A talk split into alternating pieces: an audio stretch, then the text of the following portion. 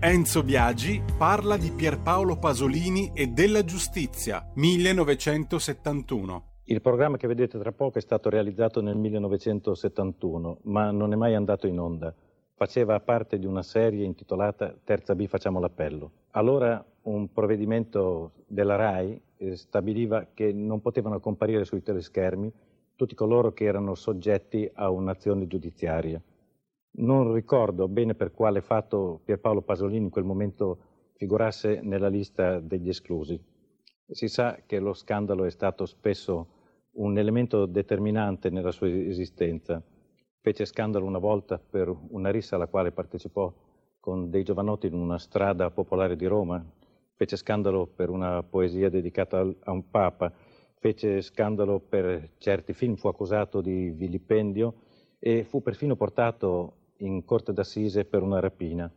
Conversando con lui una volta mi disse con amarezza potrei scrivere un libro bianco sui miei rapporti con la giustizia italiana, sulle accuse, le sentenze, le requisitorie dei pubblici ministeri, le arringhe.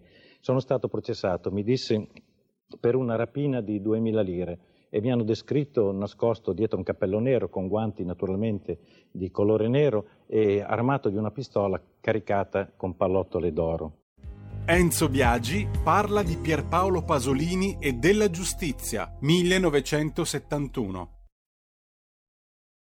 Va ora in onda il punto politico. Ma se non state attenti, i media vi faranno odiare le persone oppresse e amare quelle che opprimono. Malcolm X. C'è una radio, Radio Padania, che io capita qualche volta di ascoltarla ed è veramente una paura ascoltarla, una, c'è una rabbia, una, un odio che è totale e non si può nemmeno pensare a fare spallucce, pensare che questo odio, siccome è irrazionale, occorre in qualche modo dimenticarlo. Occorre in qualche modo farlo rientrare nel dibattito politico. E poi sguatteri del padrone un cazzo. Sguatteri del padrone un beneamato cazzo. Vi invito però ad ascoltare ogni giorno per 5 minuti Radio Padania Libera. Allora, voi cosa siete? Novax, Covidioti, Green Pass, Bovax, Big Pharma, insomma, un quadro complesso dove torti e ragioni, come spesso accade d'altronde, non stanno tutti dalla stessa parte. E qui RPL Radio e il sottoscritto anche eh, cercheranno insieme a voi di sentire più campane. Quindi tendenzialmente RPL, voi ascoltatori, anche chi vi parla, ma non ha importanza questo, non ama il Green Pass, anzi non lo vorrebbe.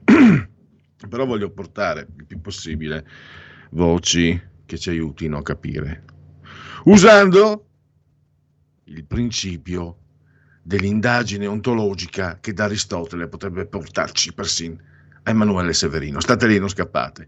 No, voglio usare la, cercare di usare la logica, la riflessione, la riflessione, perché abbiamo capito che le informazioni scientifiche, ognuno dice la sua, sembra che valgano tutte e non, valga, e non vale nessuno. Poi si manipolano le statistiche a proprio piacimento, secondo la propria volontà e i propri desiderata. Questo uh, è molto fuorviante. Io oggi ho trovato Marino Longoni, sulla Italia Oggi 7, di cui lui è ehm, responsabile, direttore, responsabile, una, una riflessione che eh, mi, ha, mi ha fatto vacillare sui miei convincimenti contro il Green Pass. La libertà personale, sì, ma anche la responsabilità personale. Quindi la domanda è, se io infetto qualcuno perché non mi sono vaccinato, devo risarcirlo. Eh, non è facile. Lo avremo tra due minuti. Poi avremo un tuffo nell'arte, mi fa molto piacere eh, di sentire Luigi Mascheroni. Credo che molti di voi, se non l'avete fatto, lo trovate ancora su Dagospia, abbiano letto su Il Giornale il suo ritratto. Eh, Alcuraro ha scritto il giornale, una volta si diceva, hanno scritto quelli di Dagospia, una volta si diceva il vetriolo eh, su, sull'amica, sulla carissima selvaggia uh, Lucarelli, che il cielo la in gloria. E parleremo di Luigi Mascheroni, ma noi parleremo di Mario Sironi. Eh, perché a Milano, al Museo del Novecento, dopo 35 anni, una personale eh, si verrà esposta, ci saranno 108 opere del, di questo grandissimo autore del Novecento, che è stato un po' fu tralasciato perché ha avuto simpatia, ahimè, le ha avute effettivamente per il fascismo, però cosa è successo? È caduto, io me lo ricordo benissimo, negli anni Ottanta finalmente vengono riscoperti i futuristi che erano considerati un po' fascisto, fascistelli e quindi erano stati messi in disparte. In realtà si recupera, è la corrente artistica italiana del Novecento più importante e forse una delle più importanti in assoluto e quindi viene eh, riscoperto fortunatamente che è Mario Sironi, un, un, grandissimo, un grandissimo. Poi dite la vostra che io penso la mia, eh, Elena Lucchini per eh, il qui Parlamento, qui referendum Marcello Fattori da Caltanissetta. E io direi allora che possiamo partire, tra poco credo che avremo in collegamento il primo ospite. Eh, il primo ospite, cioè eh, credo sia in collegamento Marino Longoni. Eh, nel caso mi ascolti, lo saluto e lo ringrazio per la sua consueta cortesia e disponibilità. Eccomi a voi, buongiorno a tutti. Allora, Marino, direttore, io ho detto, no, gioco a carte scoperte, io sarei contro il Green Pass, però io cerco ah, di capire, sì. non seguendo i, le notizie, le informazioni scientifiche che sono ormai contraddittorie e i dati statistici vengono piegati più delle volte ai propri desiderata, cerco di usare la logica, che a me sembra una strada, una strada sicura. E tu oggi mi hai offerto, destabilizzandomi, un esempio di logica che eh, deve farci riflettere, cioè libertà personale ma anche responsabilità personale. Se infetto qualcuno perché non mi sono vaccinato, devo risarcirlo. E partiamo da qui perché questo è un pensiero, personalmente mi, mi ha destabilizzato, eh, meglio così perché non bisogna mai avere certezze, ma è anche un pensiero che ha una logica ineccepibile. Però potrebbe avere, allora, potrebbero esserci anche delle obiezioni. Sì, sì, no, ma infatti io non pretendo di avere la verità assoluta. Eh, ho voluto lanciare questa idea perché mi sembra che sia un, un argomento che non, non, ho, non ho, visto, non, non, ho, non ho letto da nessuna parte, salvo magari marginalmente su un articolo sul Corriere qualche giorno fa. E, allora, si può discutere effettivamente i pro e contro della vaccinazione, ma probabilmente su questo campo eh, io sarei per la vaccinazione perché l'argomento fondamentale è ci sono meno rischi a vaccinarsi che a non vaccinarsi, che a prendere il Covid, perché ho, ho avuto personalmente persone molto vicine, parenti strettissimi, morti di Covid e quindi so che non è una bella cosa. Il vaccino forse li avrebbe salvati, ma allora il vaccino non c'era, quindi non si poneva il problema. Allora, però su questi argomenti qua ognuno può pensare come vuole, effettivamente la, la, anche eh, lo stato della scienza non è ancora un po' traballante, quindi o ho, ho, elencato un po' sommariamente queste obiezioni, queste, queste, questioni, ma poi in realtà non sono poi decisive.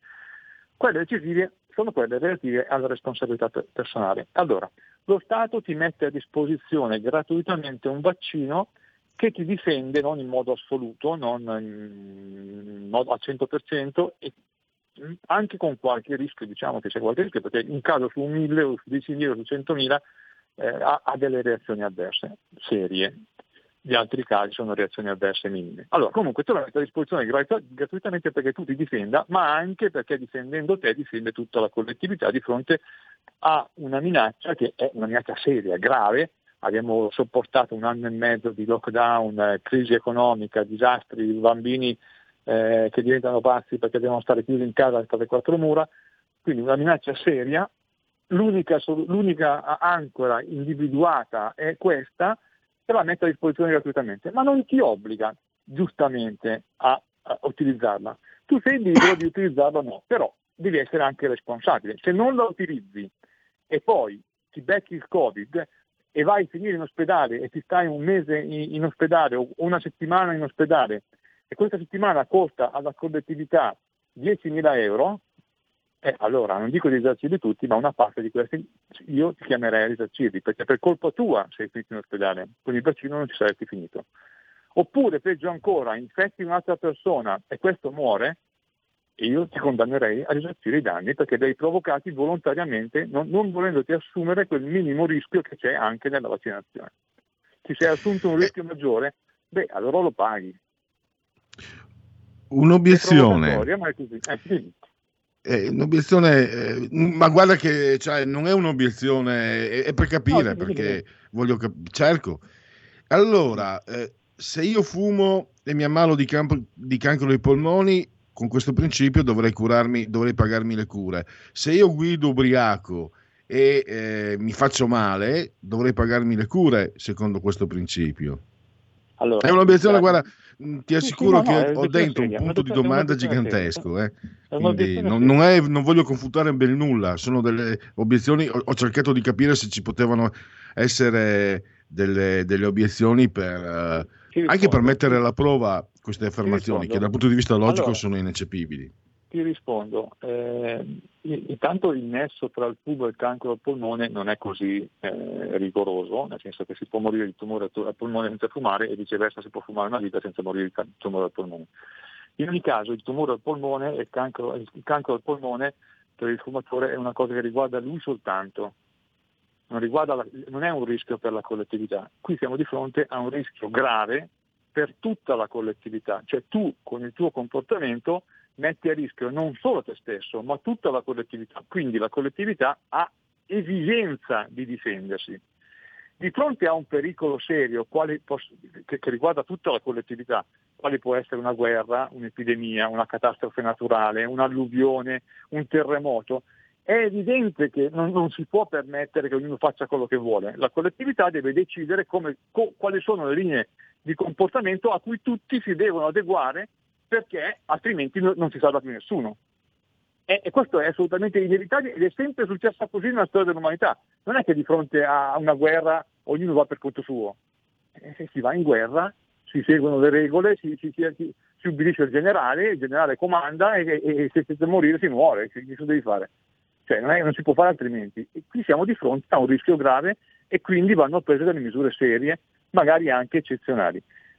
Mentre invece il caso del, del, del, del, tumore al polmone o il caso di quello che guida ubriaco, a parte il fatto che se uno guida ubriaco e, e commette un incidente paga seriamente delle, delle sanzioni veramente serie, eh, e, e, quindi anche lì ci sono Ma non le, cure mediche, non, non le cure mediche per se stesso. Non paga le cure mediche per se stesso, questo è vero. Questo è vero, ma però la differenza tra i due casi è che Qui la, è la collettività che ha esigenza di difendersi e non può fare altrimenti, non può fare a meno di difendersi, deve difendersi, deve trovare dei, dei, comportamenti comuni che eh, siano in grado di difendere la collettività. Nell'altro caso sì, sono regole sempre più severe per la guida ubriaca, perché anche lì effettivamente bisogna, la collettività si deve difendere dal pericolo di chi guida ubriaco, drogato, eccetera, eccetera non è stato introdotto il principio del pagamento delle spese mediche, ma comunque ci sono altri, molte altre sanzioni che cercano di limitare il più possibile questi comportamenti.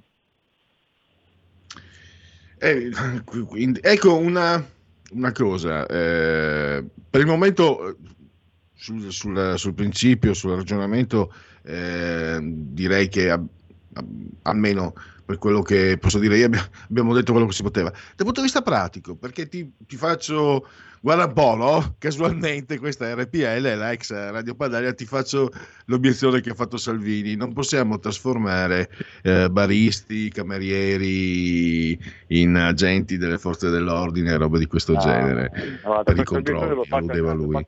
Cioè, cioè alludendo al fatto che comunque sono sì, provvedimenti... Capito che, che, che, che creano delle difficoltà. Senti, fino a qualche settimana, qualche mese fa, se andavi al bar o se andavi al ristorante ti prendevano la febbre, giusto? La stessa cosa è, vai al ristorante, anziché prenderti la febbre, ti fuori il cellulare e gli fai vedere il Green Pass. Oppure c'hai in tasca un foglio di carta e gli fai vedere il Green Pass. Non è che ci vuole tanto, obiettivamente, dai. Non è che sia un grande problema questo. Ok, obiezione colta. E allora io chiudo, eh, voglio condividere con te, eh, no, si dice no, no, noi, noi, esseri umani siamo animali, come tutti gli animali, impariamo attraverso l'esempio e io devo, devo dire la verità, ho visto due ragazzi molto giovani in Lega, in radio, che hanno genitori grossomodo della mia età ed è stato un, bellissimo esempio. Io sono, sei di natura, sono molto pessimista, ma sentire questi ragazzi dire ci siamo vaccinati perché avevamo qualche paura per, per, i nostri genitori. Forse il comportamento di questi ragazzi giovani, 20, sto parlando di ragazzi di 25-26 anni, insomma, quindi anche meno, e quindi magari, magari partiamo da lì. Mi viene questa riflessione un po' terra a terra, però eh, mi è venuto dopo questa riflessione, mi è venuto in mente questi ragazzi che mi hanno davvero comunque eh, colpito per, per, questo senso. Io alla loro età non avevo quella responsabilità lì, ma manco, ero andato a vivere da solo, ma non ce l'avevo proprio quella responsabilità, quindi è un bel passaggio insomma. Pronto? Sì, ah, no, è andata via un attimo la linea. Ah. Cosa, eh, mi hai sentito? Sì, alludevo all'esempio di questi due ragazzi. A volte, a volte, a volte i ragazzi ci hanno degli esempi che dimostrano essere più saggi di quanto, di quanto siamo noi. Allora facciamo così, chiudiamo, chiudiamola un po' con, un piccolo, con una piccola spruzzata di buonismo. Eh, meglio avere un po' di fiducia allora, e quindi che, che aiuta sicuramente. Eh, io intanto ringrazio davvero Marino Longoni, Italia Oggi 7, che è il giornale che lui dirige, lo trovate tutta la settimana in edicola e naturalmente anche online. Grazie ancora e risentirci direttore. Grazie a voi, buona giornata. Allora, io direi che non so se non so voi cosa ne pensate, eh, se volete eh, entrare in diretta, lo sapete, dopo c'è lo spazio dedicato eh, come linea editoriale, eh, dite la vostra io penso la mia, eccetera, eccetera, ma come tradizione della radio, spesso e volentieri appunto eh, questa radio ama sentire la voce di chi eh, la ascolta senza filtri né censure, ma sul serio senza filtri né censure. Garozzo Argento nel fioretto, Quadarella in finale 1500, ormai campeggiano le Olimpiadi, tiro a volo, Bacosi Argento nello shot, no, nello skit donna. Poi ancora torna a crescere l'occupazione dei posti letto Covid in reparto. La Sardegna brucia da giorni, allerta incendi anche per oggi. Ah, scusate, volevo dirvi che su questo percorso oggi ci siamo fermati con Marino Longoni che in pratica dice vacciniamoci, siamo in una situazione emergenziale, quindi senza, senza insultare nessuno, no? come fanno i covidioti eh, o come fanno i negazionisti reciprocamente, questo è il suo passaggio. Domani sentiremo invece il direttore di Atlantico eh, Quotidiano, Federico Punzi, che invece ha una posizione diversa e diciamo è più orientato su posizioni come, come quella personale mia, per quel che conta, immagino vostra e della Lega. Quindi mh, mm, ho detto che cercherò di sentirci. E naturalmente le, camp- le campagne diverse, ma campagne intonate, ecco, non, non voglio fan- fanatici eh, o estremisti di una parte o dall'altra. State tranquillo che quello che ha dato dei sorci a, ai... Quello, non, que, quello se lo invitassi verrebbe subito, va dappertutto, ma col cavolo che lo invito uno così, insomma, non, non, mi... già sono magari capita di essere estremista di mio, figuriamoci se voglio sentire dei fanatici come quelli lì che poi inveleniscono e basta il, i pozzi. Pierluigi, un'ascoltatrice Avve- per te. Avvelenano i pozzi. Pronto? Eh, sì, pronto, buongiorno, salve, eh, sono Lara, chiamo da Busto Arsizio. Eh, niente, volevo fare un piccolo intervento, sono in auto, per, non so se si sente bene.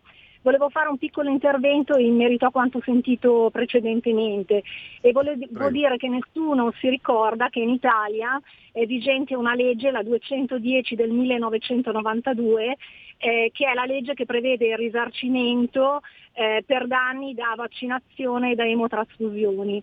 Ecco, volevo ricordare a tutti di andare a visionare l'articolo numero 4 di questa legge dove si evince che eh, qualora dei non vaccinati venissero in contatto con dei vaccinati, anch'essi hanno diritto a risarcimento.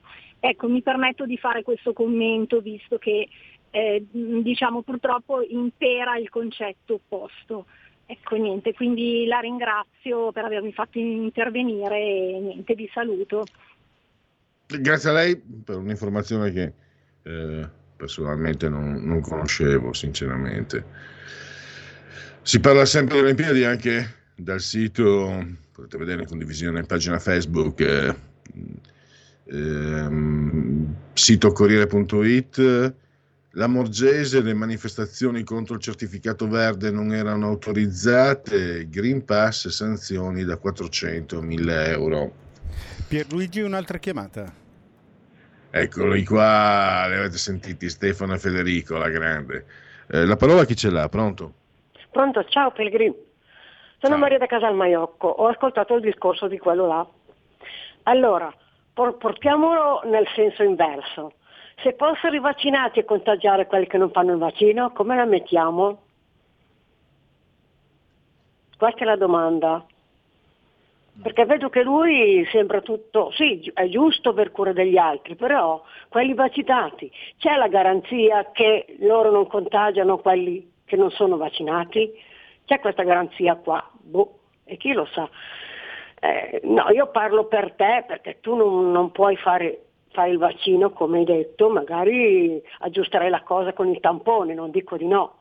Però volevo no, sapere io, un tuo parere. Ecco. Io ho fatto una, ho fatto una scelta pavida e vigliacca eh, e comoda, non uscirò di casa. A parte, a parte adesso, in questi giorni per altri motivi sono da remoto, ma poi quando eh, è passato le vacanze me le farò chiuse in casa e approfitterò del, dei delivery di quelle robe lì. mm, io, io, mi, io mi paralizzo davanti a un ago e quindi niente da fare eh, non ho voglia di passare quell'esperienza, non mi fido del tutto nemmeno del vaccino, se devo essere sincero, però sono, sono cioè, a questo punto, mm, se la legge dirà che non posso andare in giro, non andrò in giro, eh, accetterò, anche se non sono d'accordo, insomma. Va bene, eh, ringrazio anche eh, per questa telefonata. Eh, poi faccio, farò in tempo anche a cambiare idea, io cambio idea abbastanza spesso, che tra l'altro questa l'aveva detta Churchill, no? eh, solo gli stupidi non cambiano mai idea. E l'aveva ripresa anche Andreotti, mi sembra. Ed è ogni tanto riaffiora per, come dire, mascherare certi cambiamenti, certe, certe, certi che in Italia si chiamano trasformismi mi è venuto in mente che se tu cambi idea vuol dire che quella che avevi prima era sbagliata e quindi non va tanto bene. Vabbè, io comunque sono, l'avete capito, insomma, sul, sul, sul virus, sul vaccino, sul, sono veramente nell'indeterminatezza più, più totale, quindi, eh, e non mi affascina nessuno di coloro che poi portano avanti certezze da una parte o dall'altra non mi affascinano i negazionisti non mi affascinano i covidioti, anzi mi allontanano ancora, mi, mi rendono ancora più indeciso. Allora, vediamo un po'. Dago Spia. Allora, avete visto ieri è successo, eh, c'è un casino, eh. Uh, perché Travaglio, che, che, è qualcosa di più della detto stampa, è il, se fossimo eh, il pubaro, per dirla con Marlon Brando, ma non mai pubaro è per scherzare insomma è qualcosa di più per Giuseppe Conte.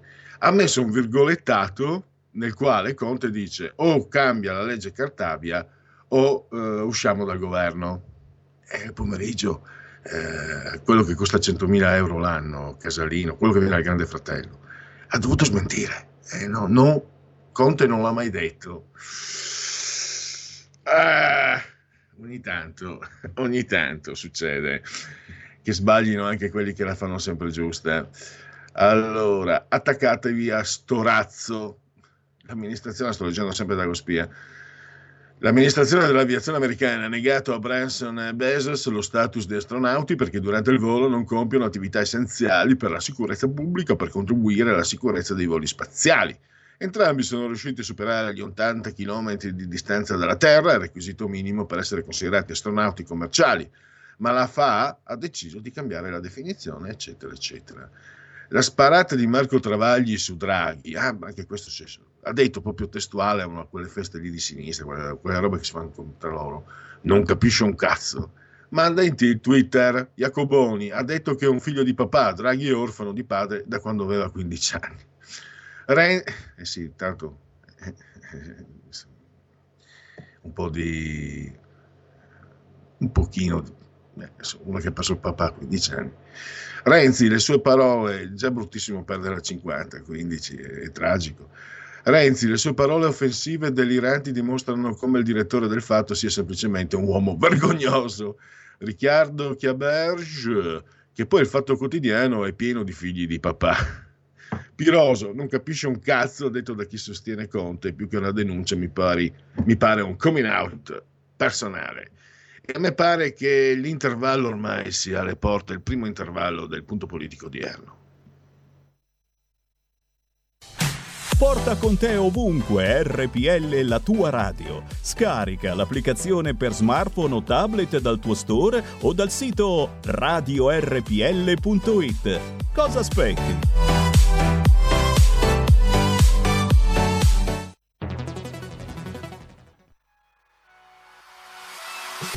Chi sbaglia paga.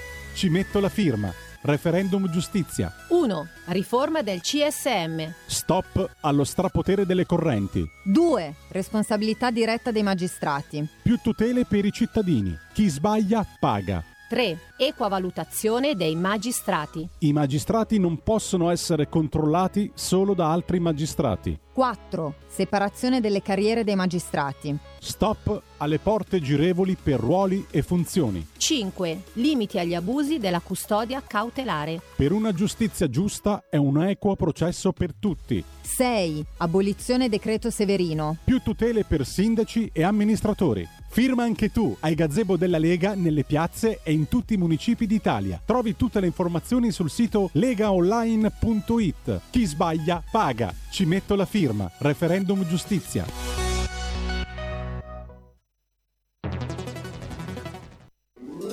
Stai ascoltando RPL. La tua voce libera, senza filtri né censura. La tua radio. 2 per 1000 alla Lega. Sostieni la Lega con la tua firma. Scrivi il codice D43 sulla tua dichiarazione dei redditi. Assegnare il tuo 2 per 1000 al codice D43, D43, D43 non costa nulla. Aiutaci ad aiutarti. Il tuo supporto è prezioso. Ricorda, D43 per il tuo 2 per 1000 alla Lega di Salvini.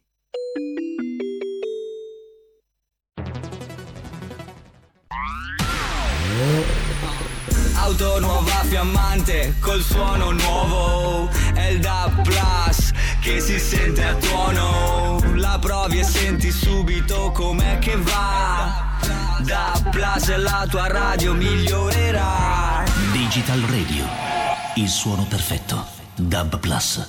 Anche RPL, la tua radio, è in Digital Radio.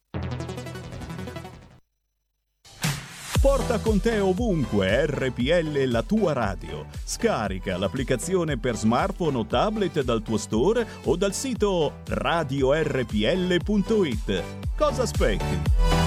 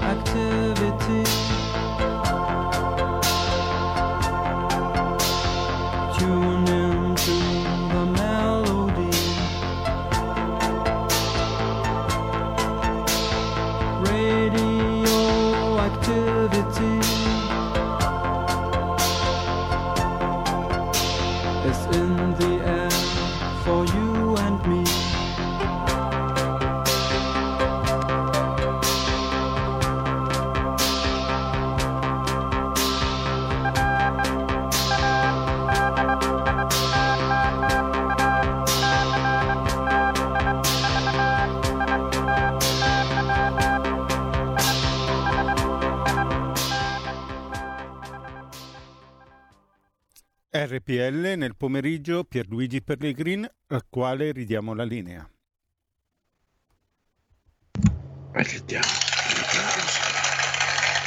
Ridiamo gli applausi a Stefano e Federico Assisi sulla tolla di comando in regia tecnica, questa è RPL Radio, la vostra voce che sembra una RPL che ha un cent'anni, meditate gente, meditate. Allora, tra poco mm, andremo, entreremo nel Museo del Novecento in uh, condivisione a pagina Facebook, uh, ho messo anche la pagina del Museo di, del Novecento di Milano, eh, notevole, notevole, come anche le gallerie d'arte moderna. È bello abitare a Milano, anche solo per quello sarebbe bellissimo abitare a Milano, secondo me, secondo i miei gusti, poi per carità. E abbiamo un protagonista che ha attraversato il Novecento, ve l'ho detto, Mario Sironi eh, viene recuperato, è un brutto... Eh, è una brutta definizione, ma era così. Era messo nel dimenticatoio. A parte allora, l'arte ciclicamente, fidatevi di quel che dico, quando parlo di politica no, ma quando parlo d'arte qualcosina ho anche studiato e anche e soprattutto amato. L'arte ciclicamente ha le sue mode, i suoi periodi. Negli anni Ottanta, adesso è tornato, negli anni Ottanta Van Gogh spopolava. Nel, nel ventunesimo secolo, da, solo da qualche anno si ricomincia a parlare, era stato dimenticato. Pure Raffaello, che quando ero bambino considerato il più grande pittore di sempre, poi Michelangelo, dopo la moda di Leonardo che ci ha impestato persino, ormai è nauseato. Ecco, Sironi era, era, stato completamente dimenticato per le sue simpatie con il fascismo, quindi qui abbiamo anche il cotè politico, se vogliamo proprio dirla tutta, eh, della vicenda, ma che in realtà ci interessa poco, perché aveva purtroppo simpatizzato per eh, il merda di Predapio, come lo chiamava Carlo Emilio Gadda, sapete di chi parlo. Però la sua grandezza è incontestabile. Tant'è che Germano Celanta, in una mostra recente, ha detto il più grande del Novecento. E abbiamo anche questa potenza, questa forza, e, oltre che pittore, e anche architetto, e anche tante cose, eh, ha attraversato le scuole, i generi, parte come simbolista. Grazie al recupero dei futuristi viene recuperato anche lui perché fa parte, è un nome, uno dei nomi cardinali del futurismo. E, e poi va, va, anche oltre eh, il metafisico con le frequentazioni, se non ricordo, con De Chirico e, mm, e De Pisis, e poi il divisionismo e anche la pittura murale, quindi eh, una, un gigante. E, uh, scusate, io non stavo dando l'informazione perché magari c'è qualcuno che è appassionato veramente d'arte fatevi sentire che mi fate sentire meno soli. Eh, due tre, tre io ci spero, eh. due, tre. Eh, allora, questa mostra si tiene al Museo del Novecento fino al 27 marzo, è iniziata il 23 luglio, quindi venerdì, eh, e eh, prosegue fino al 27 marzo 2022. Mm, se andate sul sito vedrete anche gli orari, la possibilità di prenotare, di prenotare i biglietti. Eh, io l'orario, guardate, l'orario ve lo posso anche dire. Eh, il lunedì è chiuso. Si chiudono le gallerie, un museo lunedì, dai. Allora, eh, questo ogni tanto, cioè, insomma, qualcosa succede che non va. Eh, martedì, mercoledì dalle 10 del mattino alle 19.30, giovedì, ecco, questo se siete di Milano e dintorni o se, se dovete venire da fuori, sappiate che, che, giovedì è fino alle 22.30, dalle 10 mattina alle 22.30, quindi avete magari, eh, se vi liberate il pomeriggio, eccetera, avete lo spazio. Eh, dalle, poi venerdì e sabato e domenica di nuovo dalle 10 alle 19.30. Questo è ah, prezzo intero 10 euro. E vi lascio anche il numero di telefono, è pubblico 02 884 44061. Tra l'altro il Museo del Novecento è sito in Piazza Duomo, cioè in quella che se non è la piazza più bella del mondo, insomma ci va, ci va vicino. È, è, ampiamente in zona Champions, Piazza Duomo, per quanto mi riguarda, poi eh, non detesto i dogmi e magari mi sbaglio, magari non sto dicendo eh, una cosa corretta ma a me piace pensarlo. Allora, andiamo, direi, a, andiamo a cominciare. Eh, no, non lo dico perché mi sembra ci fosse un'orrida canzone che non ho mai sentito, era un, diventato un tormentone. Andiamo con la sigla, invece partiamo con la eh, con, la, con, il passo giusto. Partiamo con Vivaldi rivisitato da Richter, che è la sigla della terza pagina.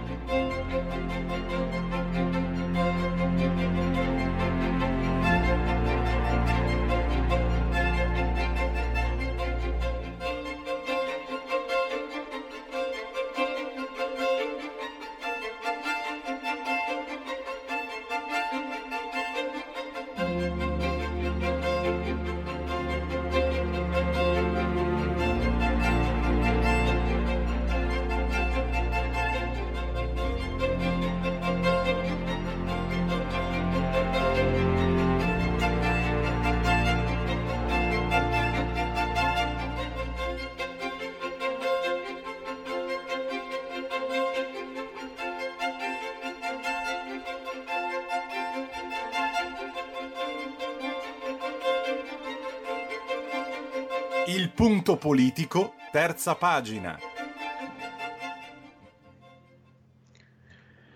Abbiamo in eh, collegamento, lo saluto e lo ringrazio, Luigi Mascheroni del giornale. Benvenuto Buongiorno. Luigi, grazie per la tua consueta disponibilità. Buongiorno a voi, grazie dell'invito.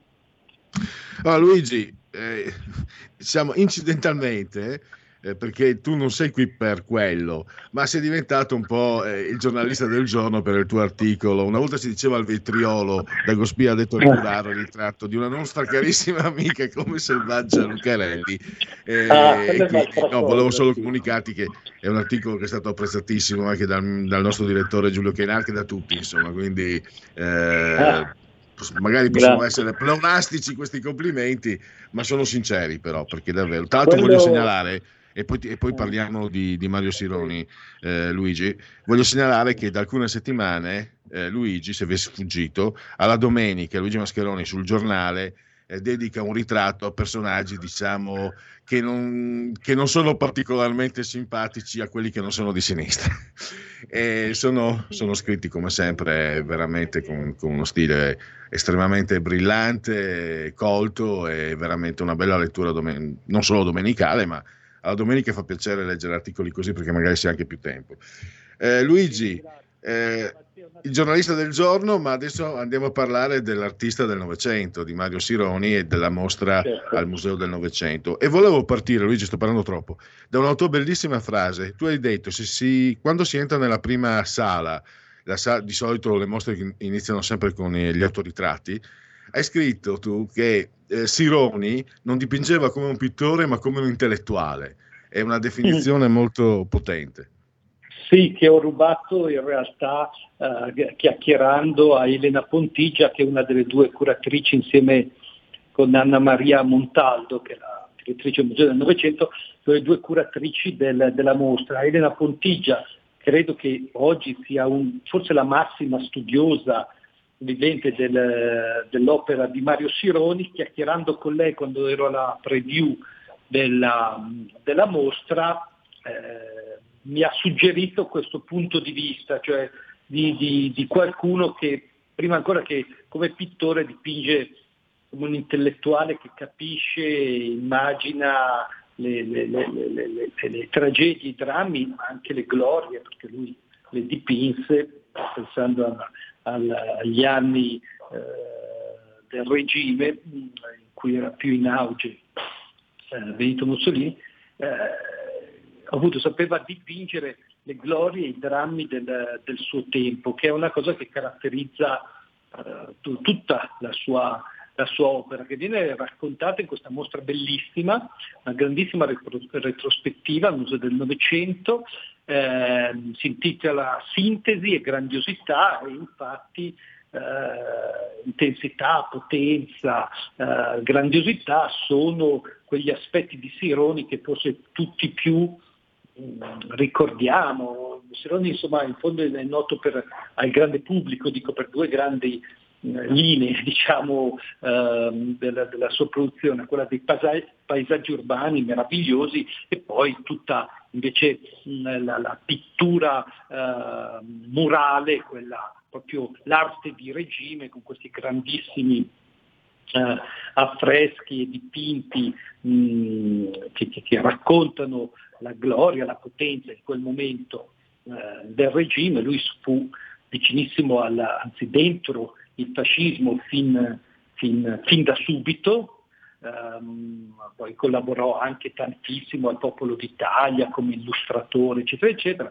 Poi il momento dell'arte di regime, poi eh, entrò nella RSI lui, fu salvato, come tutti sanno, l'aneddoto che eh, a Milano, dopo la liberazione, eh, fu salvato un posto di blocco dove rischiava la fucilazione perché Gianni Rodari che era la brigata partigiana che l'aveva fermato, lo riconosce e gli firma un lascia passare per, e gli salva la vita, ma, non, ma lui, insomma, poi dopo, dopo, guerra saranno gli anni più della solitudine, della disillusione, ma eh, da un suo punto di vista molto coerentemente fu sempre dentro quel mondo è anche per questo che l'ha pagata abbastanza cara in termini di critica, di, di, di, di successo, di, mostre e così via nel dopoguerra e anche dopo la morte. Solo dagli anni Ottanta in fondo e poi ancora verso il 2000 che c'è stata questa lenta ma continua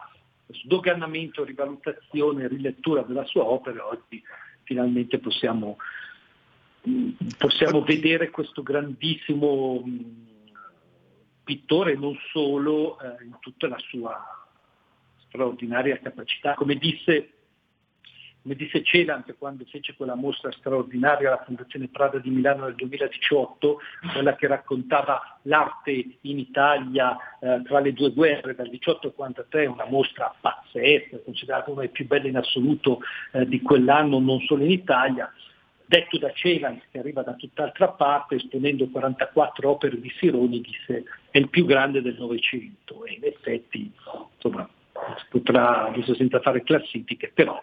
Eh, Tanto eh, Luigi, tu eh, chiarisci anche eh, che diciamo la scuola del genere col quale inizia è il simbolismo. E ricordo benissimo infatti che quando negli anni Ottanta hanno tolto dal, dalla soffitta i futuristi, si, sono dimenticati un po' che erano magari erano accusati di essere di destra, no?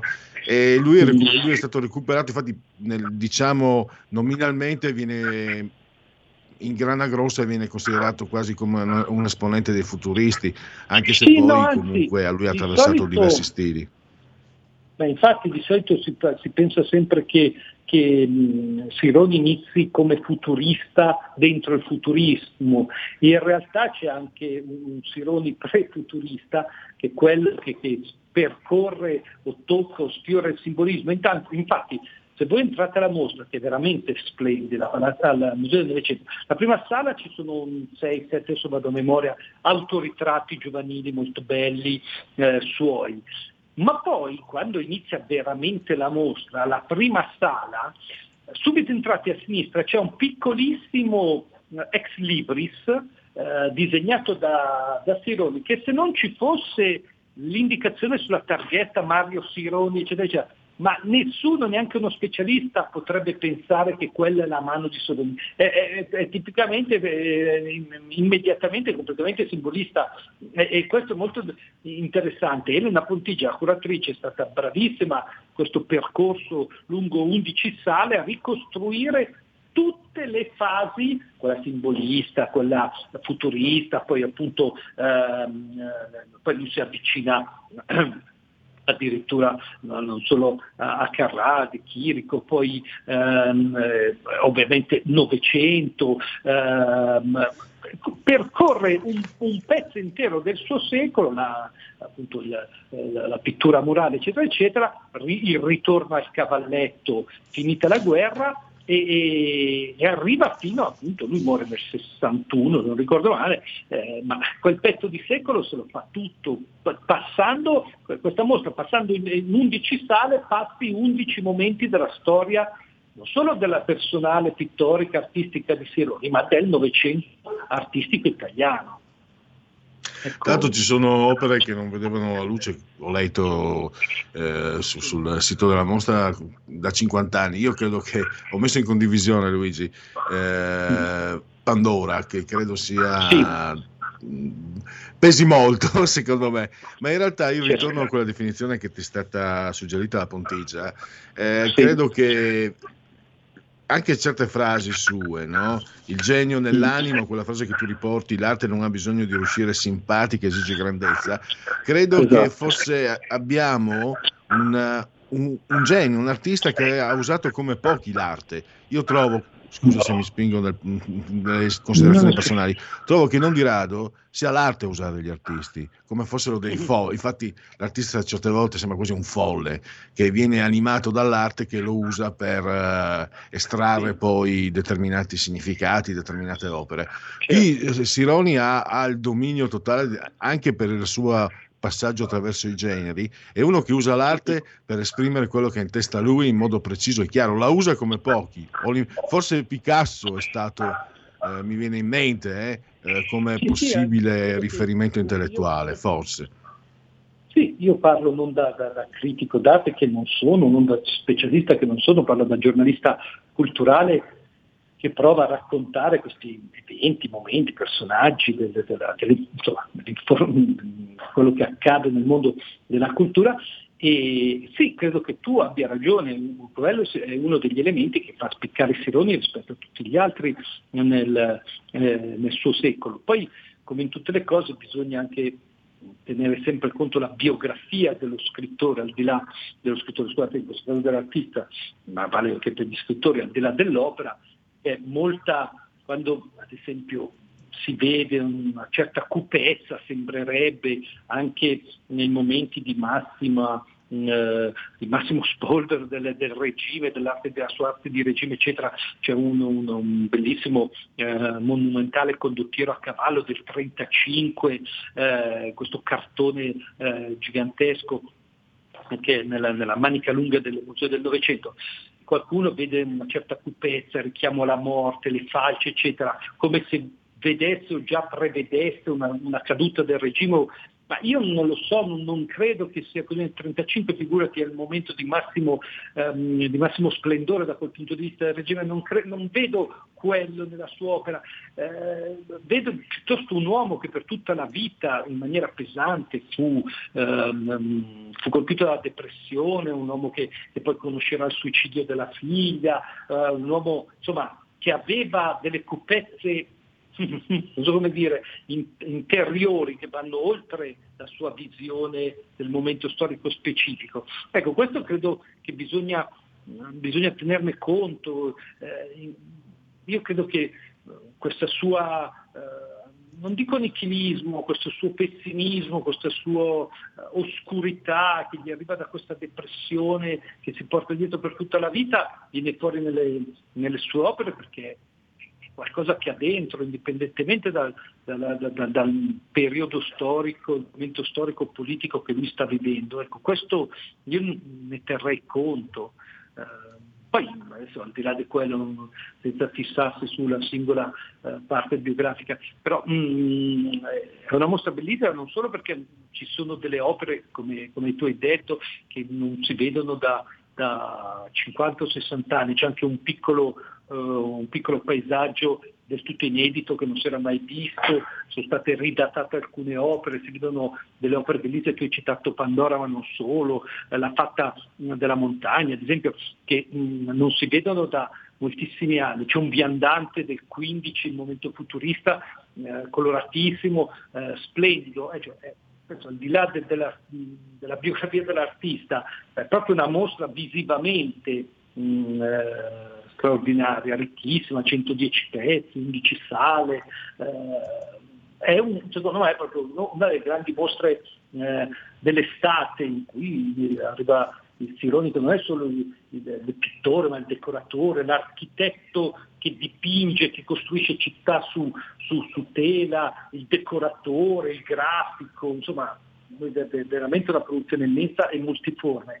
E qui dal simbolismo al divisionismo, al futurismo, alla metafisica, alla pittura uh, morale, vedi un pezzo di Novecento che ti scorre davanti agli occhi ed è una di quelle cose per cui dici ma che meraviglia, entri in una mostra, passo un'ora, un'ora e mezza lontano da tutto e da tutti e quando torno a casa quel giorno ho fatto qualcosa di meraviglioso, di bello che mi ha riappacificato con, con l'universo perché ho fatto una cosa bella, cioè ho visto una mostra. Questo è il senso, credo. Una grande mostra. Un'ultimissima cosa, per un bibliofilo come te è importante, eh, che io ritengo un complimento, eh, bibliofilo, eh, certo. la, il catalogo che hai definito, mi sembra prestigioso, di Lisso Editore. Sì, sì.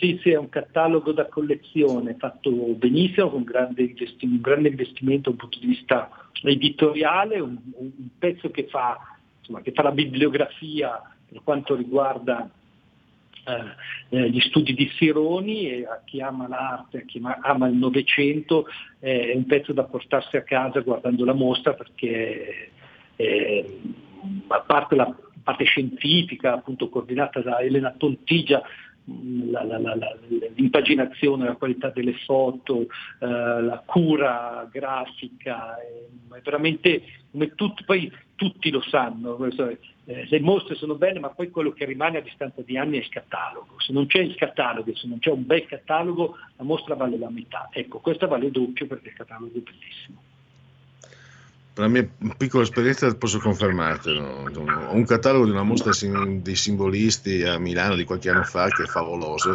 e quando lo prendi per mano ti ricordi, ti ricordi la, cioè rivivi completamente e, e, poi magari anche approfondisci, eh, scopri certi sì. quadri sui quali non ti sei soffermato abbastanza, ti mordi le mani e dici ma vabbè, ma intanto c'è nel catalogo. Eh, Luigi, un, un'ultima informazione credo che anche i musei rientrino nella categoria eh, del, del, Green Pass, se non sbaglio. Ah, sì, sì, sì. Credo di, sì, sì, dovrebbe essere così, cioè serve il Green Pass per, per entrare nei musei, cioè non, non, sui mezzi pubblici, non in metropolitana, ma nei musei, sì. Ma chi se ne frega. Eh, allora, dovrò, dovrò, rivedere alcune mie convinzioni. Non amo, siccome sono belonefobico e ho il terrore del lago, sono qui che, che titubo sul, sul, vaccino. Ma onestamente, vedendo Pandora, eh, l'idea di vederla da vicino, francamente, dal vivo, voglio dire, mi, mi, vale mi, turba. Certo. Eh, Luigi, io ti ringrazio davvero Ovviamente ancora rinnovo i complimenti, ma devo dire quello di ieri su Selvaggio Lucarelli, ma tutti sono... Al domenica prendete il giornale e leggete l'editoriale di Luigi Mascheroni, perché veramente è una, è una gran bella lettura. E, e, seguiamo i suoi consigli sulla mostra di, di Mario Sironi. Luigi, sei stato veramente gentilissimo e hai, date, hai, dato tante informazioni ai nostri ascoltatori, perciò ti ringrazio doppiamente e a presto. Grazie a voi, grazie davvero. Buona giornata a tutti.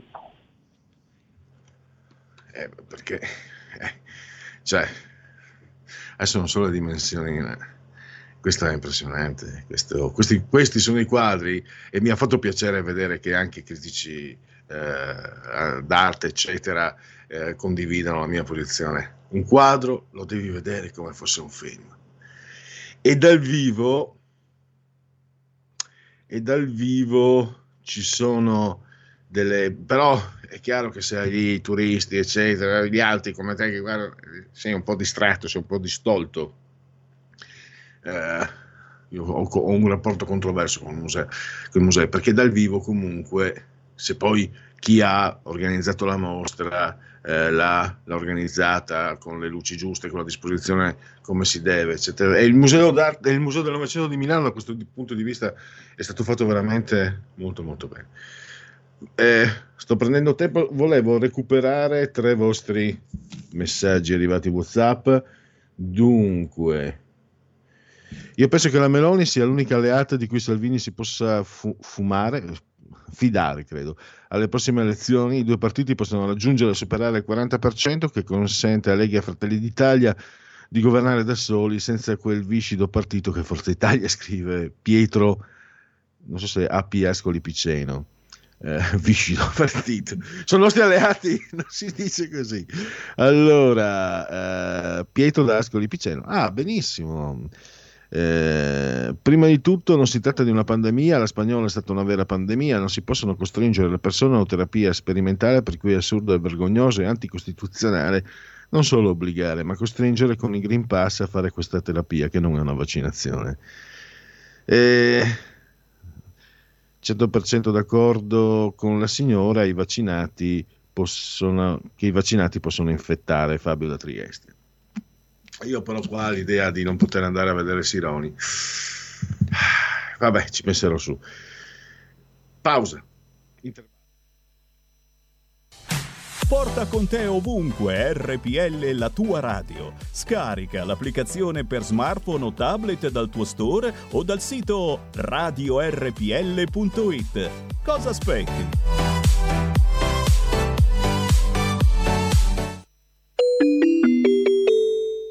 Due per mille alla Lega.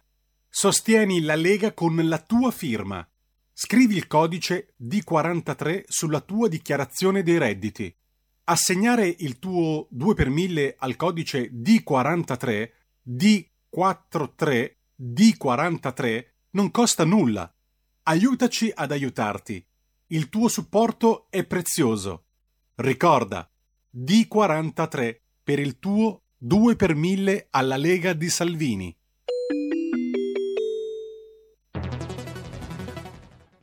Il futuro appartiene a chi fa squadra. Le radio italiane si uniscono per giocare la partita da protagoniste. Nasce l'app Radio Player Italia.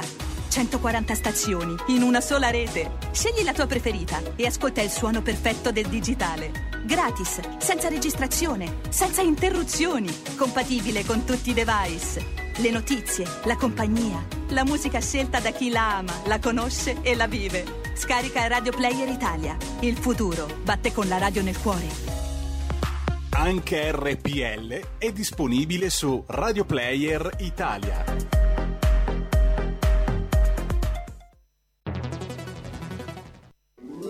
Stai ascoltando RPL. la tua voce libera, senza filtri né censura. La tua radio.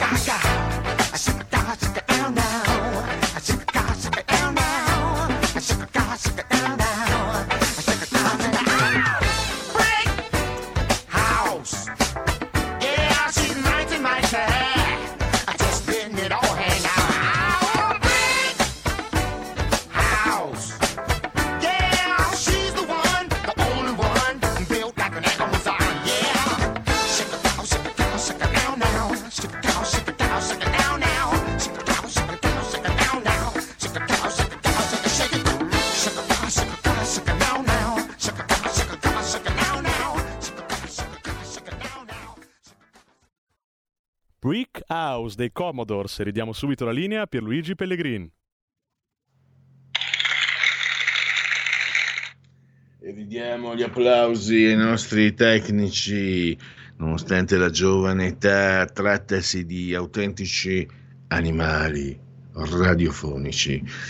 Allora, questa era, ma sul serio, quindi eh, ci conducono per mano lungo i generi musicali, accompagnandoci con i migliori pentagrammi in circolazione. Allora, andiamo a ricordare che questa RPL Radio, la vostra voce, la vostra, la vostra radio. Chi si abbona a RPL campa oltre cent'anni, meditate gente, meditate. Le temperature ci dicono eh, 25 gradi centigradi sopra lo zero interni, 26,2 invece con gli esterni, 73% l'umidità fa, fa, fa, fa, fa, fa, fa, e la pressione è pari a 1011.5 millibar. Il tutto nell'ottavo giorno di Termidoro, mese del calendario rep repubblicano, per i gregoriani. Pare manchino 158 giorni alla fine. Per tutti è un lunedì, lunes 26 di luglio, anno domini 2021, 2021, che dir si voglia. L'abbraccio forte forte forte a Sion Angela, Clotilde e Carmela.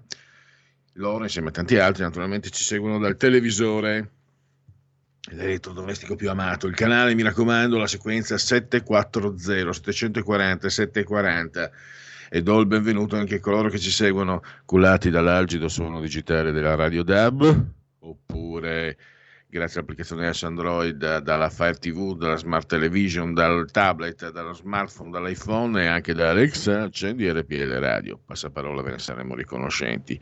Naturalmente ci potete seguire anche dal portale del quotidiano La Verità, da YouTube e su internet. Olà. E adesso abbiamo alcune rubriche da esaudire e da evadere. Eh, il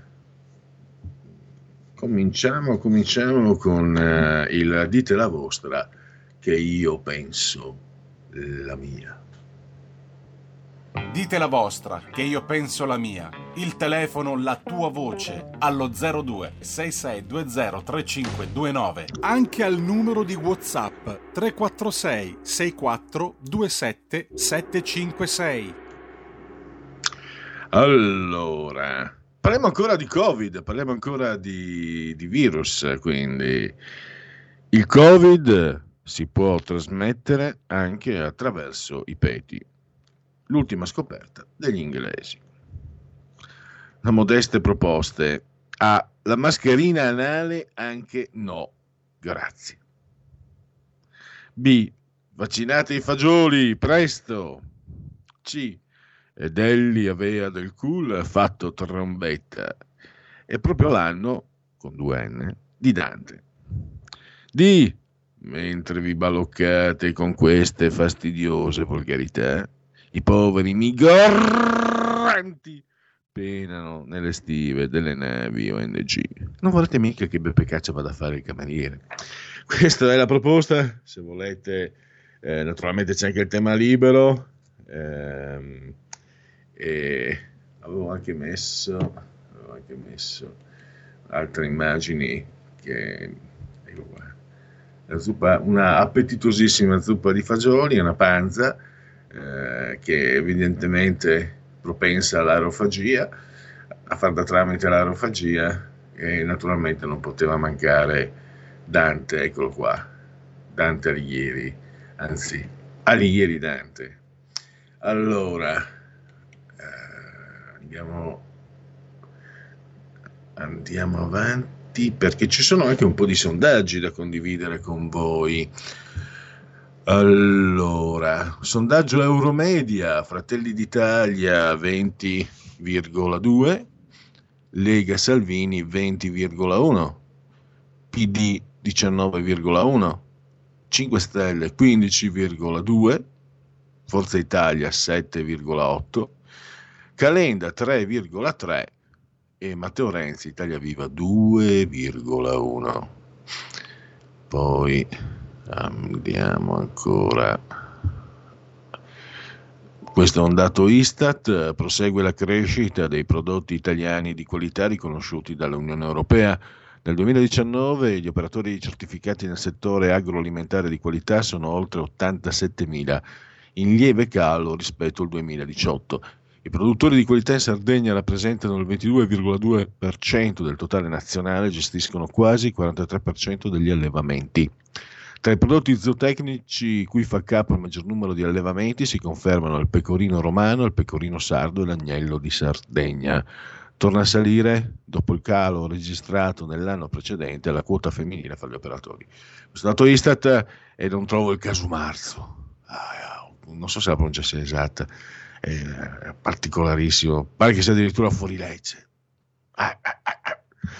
Pensate che rimasi stupefatto, deve essere passati, sono passati sì, tre anni credo, era più o meno questo periodo, quando, curiosando un serial televisivo thriller noir, forse sono due gli anni, non tre, eh, doveva essere estate del, del 2019, eh, avevo appena scoperto il caso Marzu, un formaggio fantastico, balorditivo, ero riuscito a farlo arrivare tramite eBay, ma su eBay non lo trovi più adesso, vediamo ma forse torna.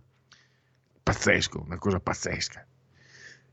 E questa serie è stata un'intesa di che aveva avuto un grosso successo ed era stata portata in Italia, forse addirittura da Rai o da Mediaset, adesso non ricordo. So che erano episodi da quasi un'ora e mezza.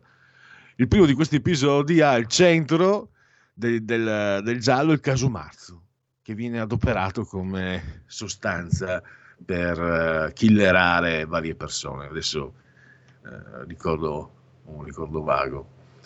Allora, andiamo a vedere anche... Eh, ecco, questo invece è un sondaggio Tecne. Qui abbiamo Fratelli d'Italia 20,9, Lega 20,1, PD 19,6, 5 Stelle 15, Tondo, Forza Italia 8,8, Calenda 3,4, Renzi di Italia Viva 2. Poi abbiamo sondaggi Salvini. Secondo lei ha ragione Matteo Salvini a dire che ai più giovani non va imposto il vaccino? Sì, i vaccini sono inutili e dannosi per tutti, il 9%. Sì, è giusto vaccinare i fragili, ma i più giovani non rischiano, lo pensa il 24%, quindi siamo al 33%. Invece no, è giusto che si vaccinino, anche se sarei contro penalizzazioni per coloro che non vogliono farlo, penso al 19,2%. No, è stato addirittura irresponsabile a causa dell'alto numero di non vaccinati, sarà indispensabile il Green Pass obbligatorio, lo pensa il 45,5% e non sa, non sa, non sa il 2,3%. Zone rosse, lei crede si dovrà arrivare a imporre nuove zone arancioni o rosse come nei mesi scorsi? Sì, e sarebbe meglio istituirle già da ora nelle aree più colpite per prevenire morti, 23%. Dovrebbe essere una misura estrema da prendere solo se i morti tornano ai livelli di quest'inverno, lo pensa il 46,6%. No, non dobbiamo più tornare a quelle restrizioni qualsiasi cosa succeda, lo pensa il 28,9%, non sa l'1,5%, quindi pochi ad avere la stragrande maggioranza ha le idee chiare. Lei condizionerà le sue vacanze alla situazione dei contagi? Sì, non farò vacanze, senza Covid le avrei fatte, il 12%. Sì, senza Covid sarei andato più lontano e avrei scelto un diverso tipo di villeggiatura, ma andrò in vacanza, 26,5%. No, farò le stesse vacanze che avrei fatto anche senza pandemia, il 35,7%. No, non farò vacanze, ma per altri motivi, motivi economici o altro, non per il Covid, 23,5%. Non sa ancora il 2,3%. Muoversi però, che siamo già ad agosto, di, di bot. Secondo lei il governo dovrebbe vietare eh, o dissuadere i viaggi all'estero quest'estate? Sì, andrebbero vietati per il 25,5%. Sì, ma sarei per una forma di dissuasione, per esempio con quarantena e tamponi al ritorno, il 31,2%. No, andrebbero prese misure solo per destinazioni con contagi altissimi, va incrementato il tracciamento, 22,2%. No, va lasciata la libertà individuale di spostarsi liberamente almeno all'interno dell'Unione Europea al 19,4, non sa l'1,7. Poi, questo è un sondaggio su Draghi, le ispira fiducia a Mario Draghi come Premier. Volevo vedere chi ha il coraggio di dire di no. Sì, molta, 20,3. Sì, abbastanza, 33,2. No, poca, 21,3. Già schedati, eh. No, per nulla, 24%. E, e beh, questi ormai sono spariti. Non sa l'1,2. Ovviamente mi permetto di scherzare. Ma comunque trovatemi uno che non gli vada bene, Mario, a parte Travaglio, eh, ma Travaglio ha le sue eh, isterie, insomma. Eh, sembrano quasi isterie certe volte. E adesso andiamo all'ultima intenzione di voto del termometro politico. Mi sono dedicato tutte le gli ultimi sondaggi, gli ultimi cinque sondaggi, quelli su dichiarazioni di Salvini sul Covid, le vacanze, eccetera, sono tutti di termometro politico, come questo che invece riguarda i partiti. Qui è prima la Lega con il 20,7, poi Fratelli d'Italia con il 20,5, il PD col 19,8, i 5 Stelle con il 15,9 Fratelli d'Italia, eh, Forza Italia 5,9, Calenda 3,3 e Italia Viva 2,9. Renzi col 2,9. Abbiamo un po'. Allora, ecco qua, qua mi si risponde, grazie. allora, eh, su, sul, dite la vostra, Andrea. Mascherina anale, occhio che tra non molto ci imporranno il Tampax anti-Covid, in grado di stoppare anche i petti e muffiti, Andrea da Torino. E poi eh, invece Carlina, eh, subito vaccinazione obbligatoria per cherubini e serafini, anche gli angeli mangiano fagioli, non vorremmo discriminare. Ma i petti non saranno responsabili anche del riscaldamento globale? aria calda, anidride carbonica e metano, chissà cos'altro contengono. Sì, Lessian sembrava anche,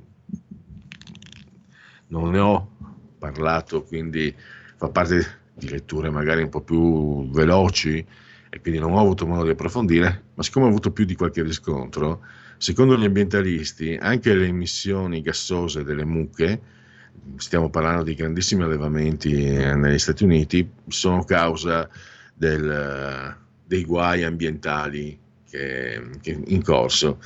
Eh, quindi anche lì si è arrivati a, a, a, discutere, anche di ciò si è arrivato a discutere.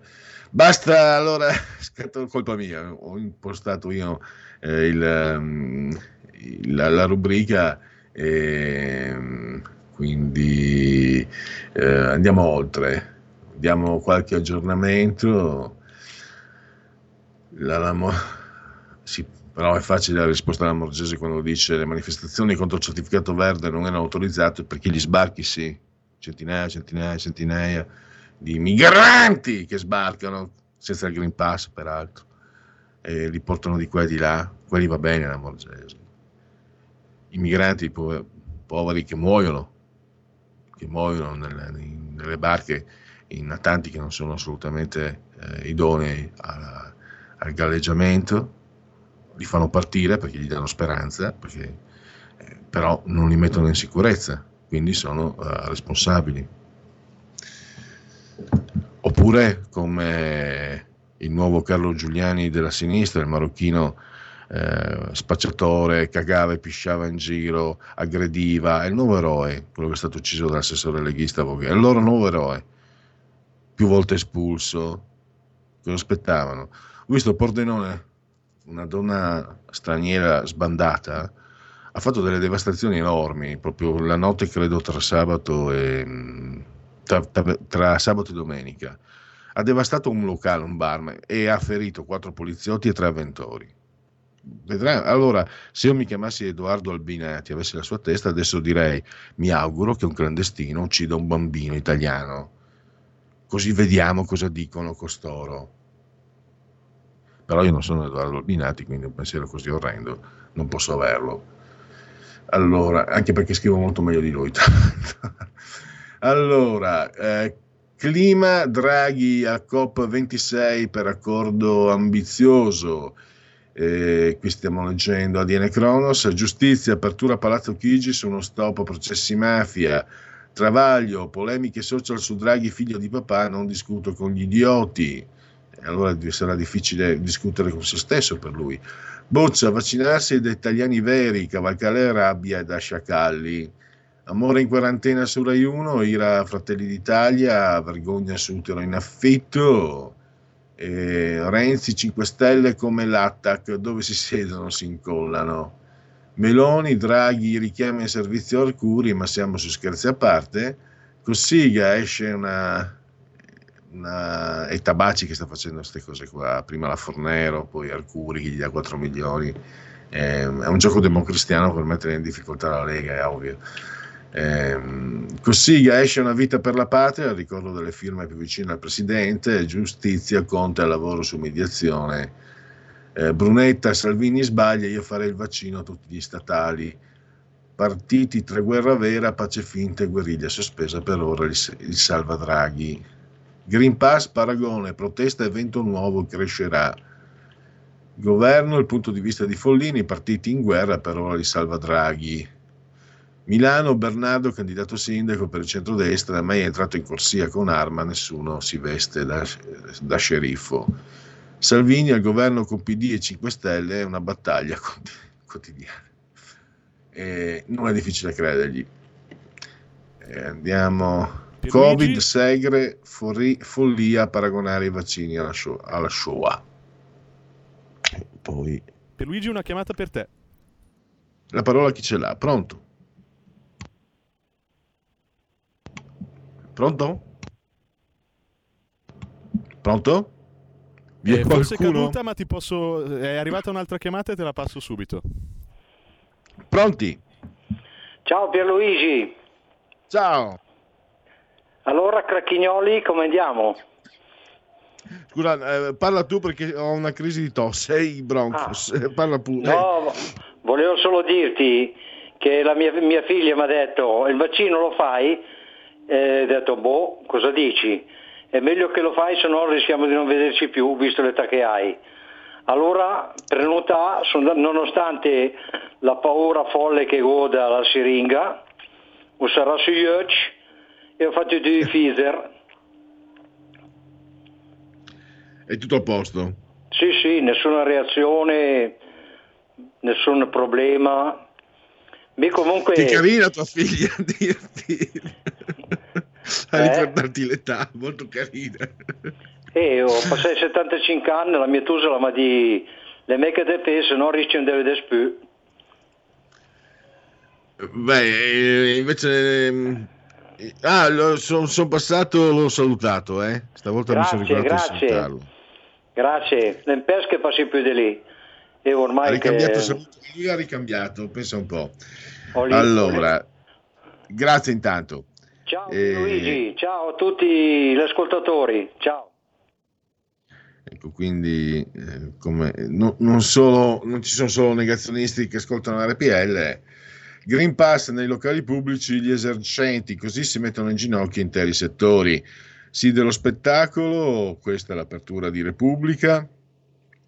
Eh, follia paragonare i vaccini alla SOA, lo ha detto Liliana Segre.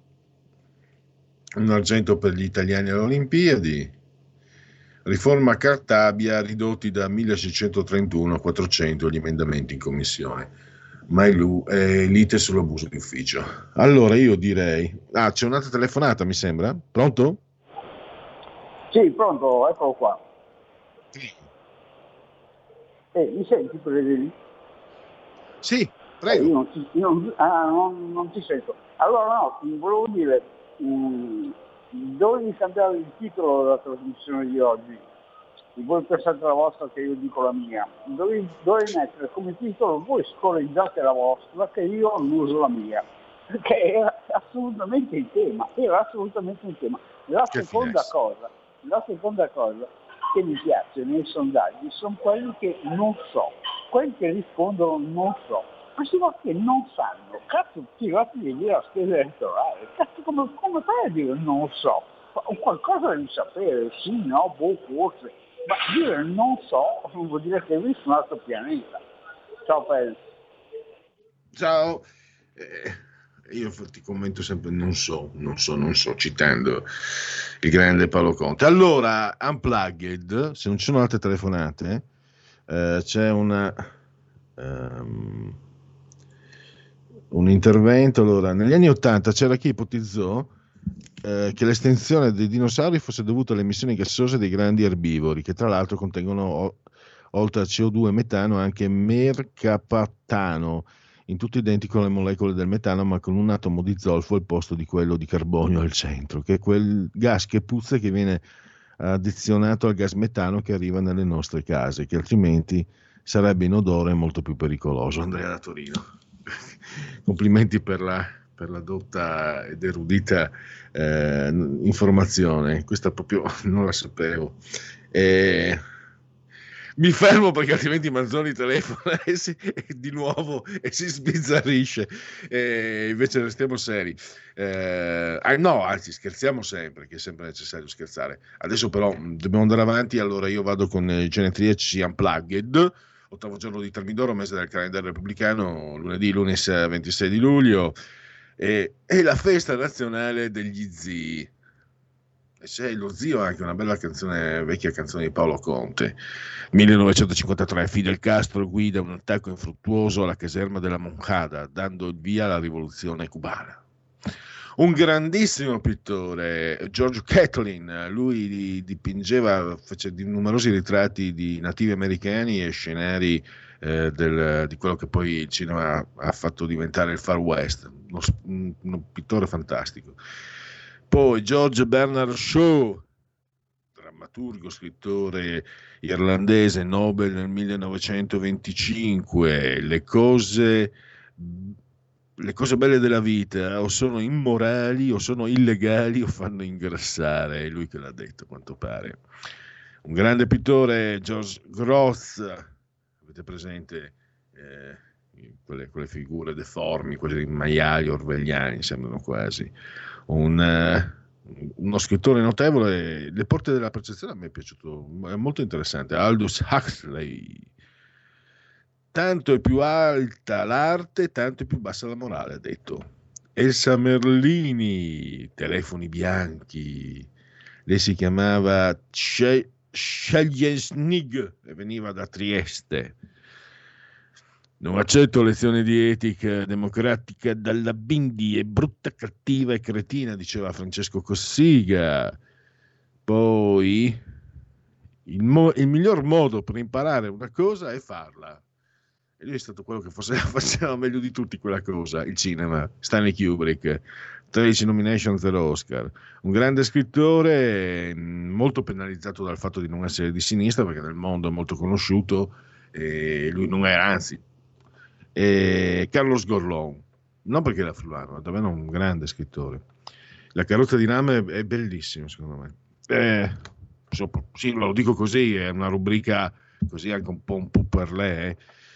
Oh, la pietra rotolante disse Madonna è una goccia di talento in un mare di ambizione. ambizione. Mick Jagger, Helen Mironoff, Helen Mirren, quattro nomination, un Oscar, straordinaria attrice, il cuoco, il ladro, la moglie e il suo amante di Greenaway. Susan George, che vi ricorderete nel film Cane di Paglia, un grande tennista, spiritosissimo, straordinario, Vitas Gerulaitis, o Gerulaitis, scomparso eh, prematuramente, pur di giocare all'Internazionale di Roma un, un anno, eh, non partecipò a un torneo pagando una multa che era superiore al premio che avrebbe vinto poi a Roma, fantastico molto amico di Panatta, eccetera. Poi abbiamo eh, Sandra Bullock, che ha vinto anche un Oscar, due nomination, un Oscar. Eh, Soldatino Angelo Di Livio, allenatore di calcio, e 25 maggio 1983, dopo nove minuti di Hamburgo-Juventus, i cuori esplosero di felicità grazie a Felix Magat. Grazie. Intervallo.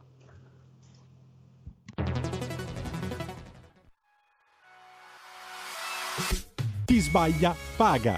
Ci metto la firma. Referendum giustizia. 1. Riforma del CSM. Stop allo strapotere delle correnti. 2. Responsabilità diretta dei magistrati. Più tutele per i cittadini. Chi sbaglia paga. 3. Equa valutazione dei magistrati. I magistrati non possono essere controllati solo da altri magistrati. 4. Separazione delle carriere dei magistrati. Stop alle porte girevoli per ruoli e funzioni. 5. Limiti agli abusi della custodia cautelare. Per una giustizia giusta è un equo processo per tutti. 6. Abolizione decreto Severino. Più tutele per sindaci e amministratori. Firma anche tu ai gazebo della Lega nelle piazze e in tutti i municipi d'Italia. Trovi tutte le informazioni sul sito legaonline.it. Chi sbaglia paga. Ci metto la firma. Referendum giustizia.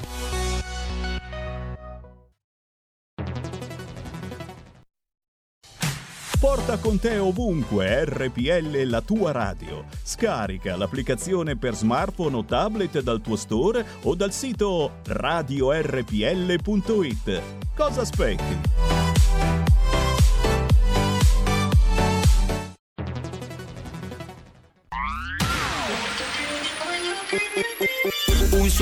Così non l'hai mai sentito baby Da Plus molto più di quello che credevi Programmi, musica, multimedialità Da Plus suono nuovo di alta qualità Digital Radio.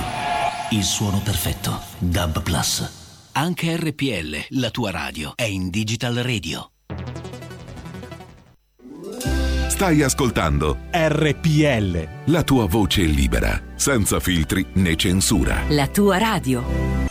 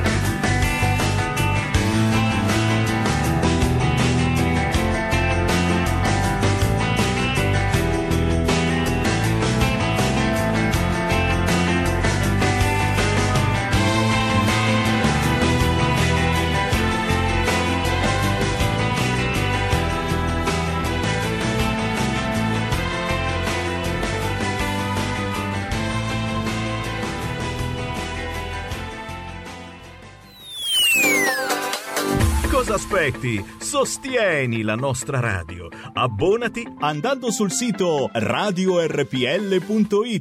Clicca abbonati e segui le istruzioni. Facile, no?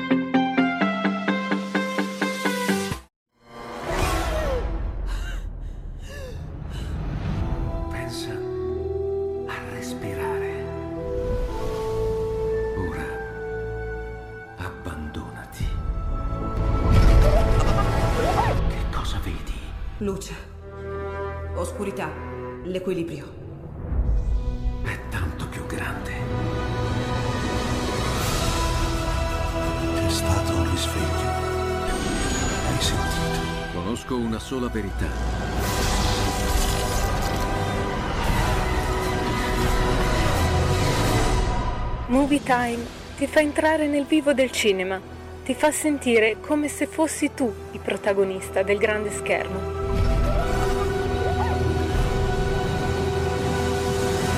Ogni sabato dalle ore 16.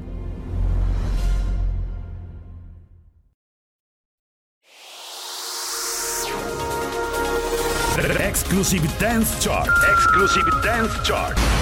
Ciao belli, sono Max Martinelli. Con la DJ Isabi vi aspetto su RPL per farvi fare tanti saltelli con la Exclusive Dance Chart, la classifica dance nazionale.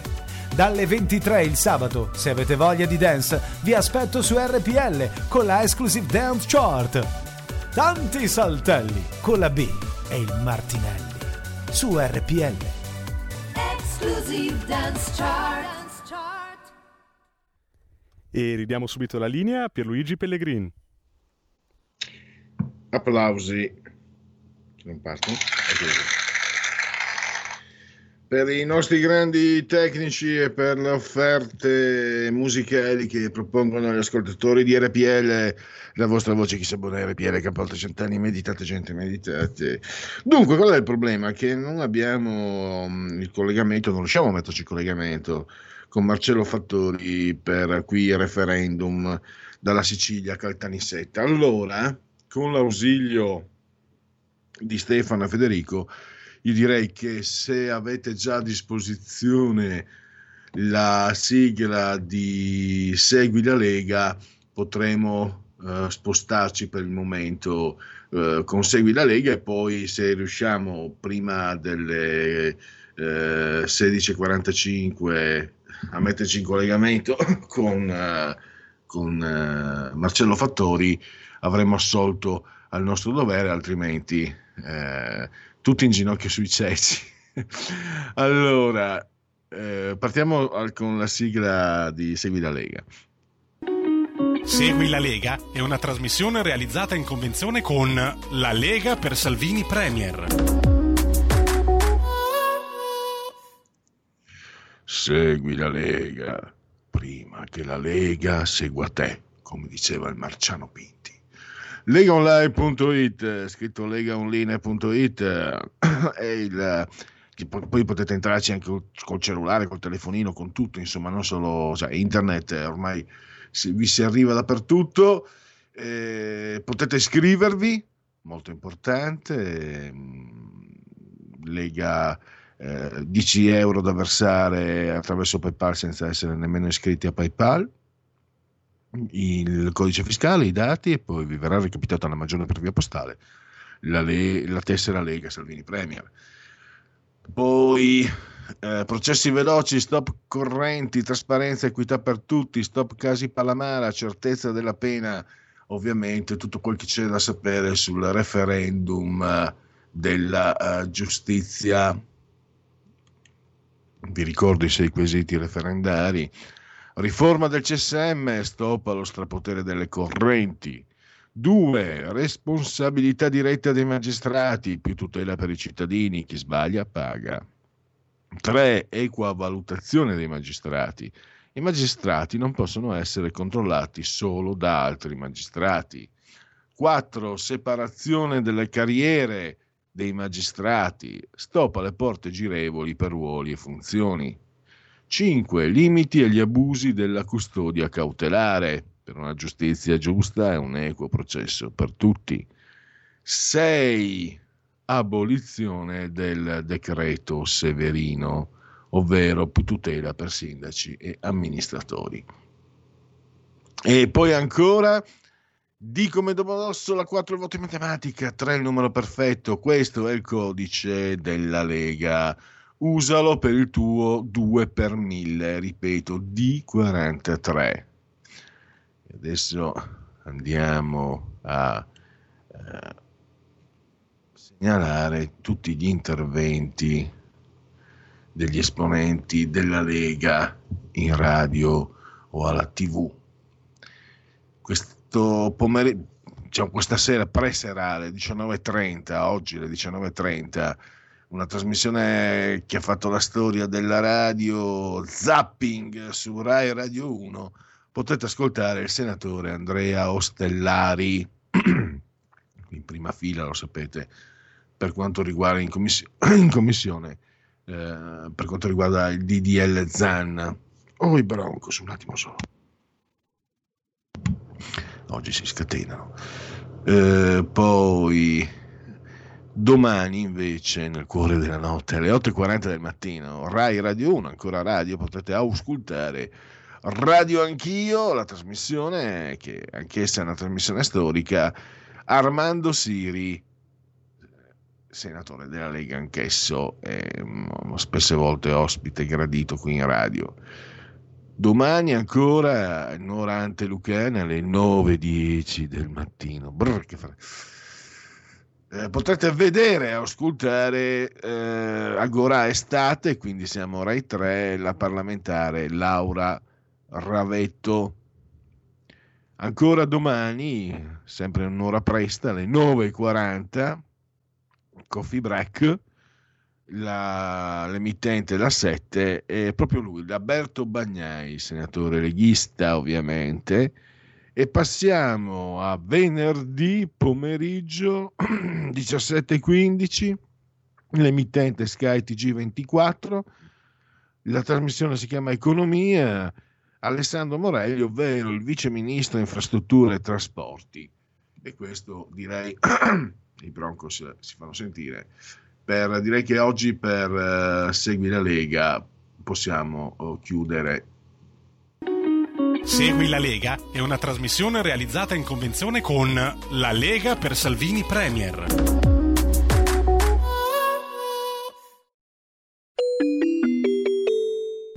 Qui referendum. Allora, grazie ai nostri tecnici abbiamo raggiunto, siamo in Sicilia, siamo a Caltanissetta, abbiamo raggiunto Marcello Fattori.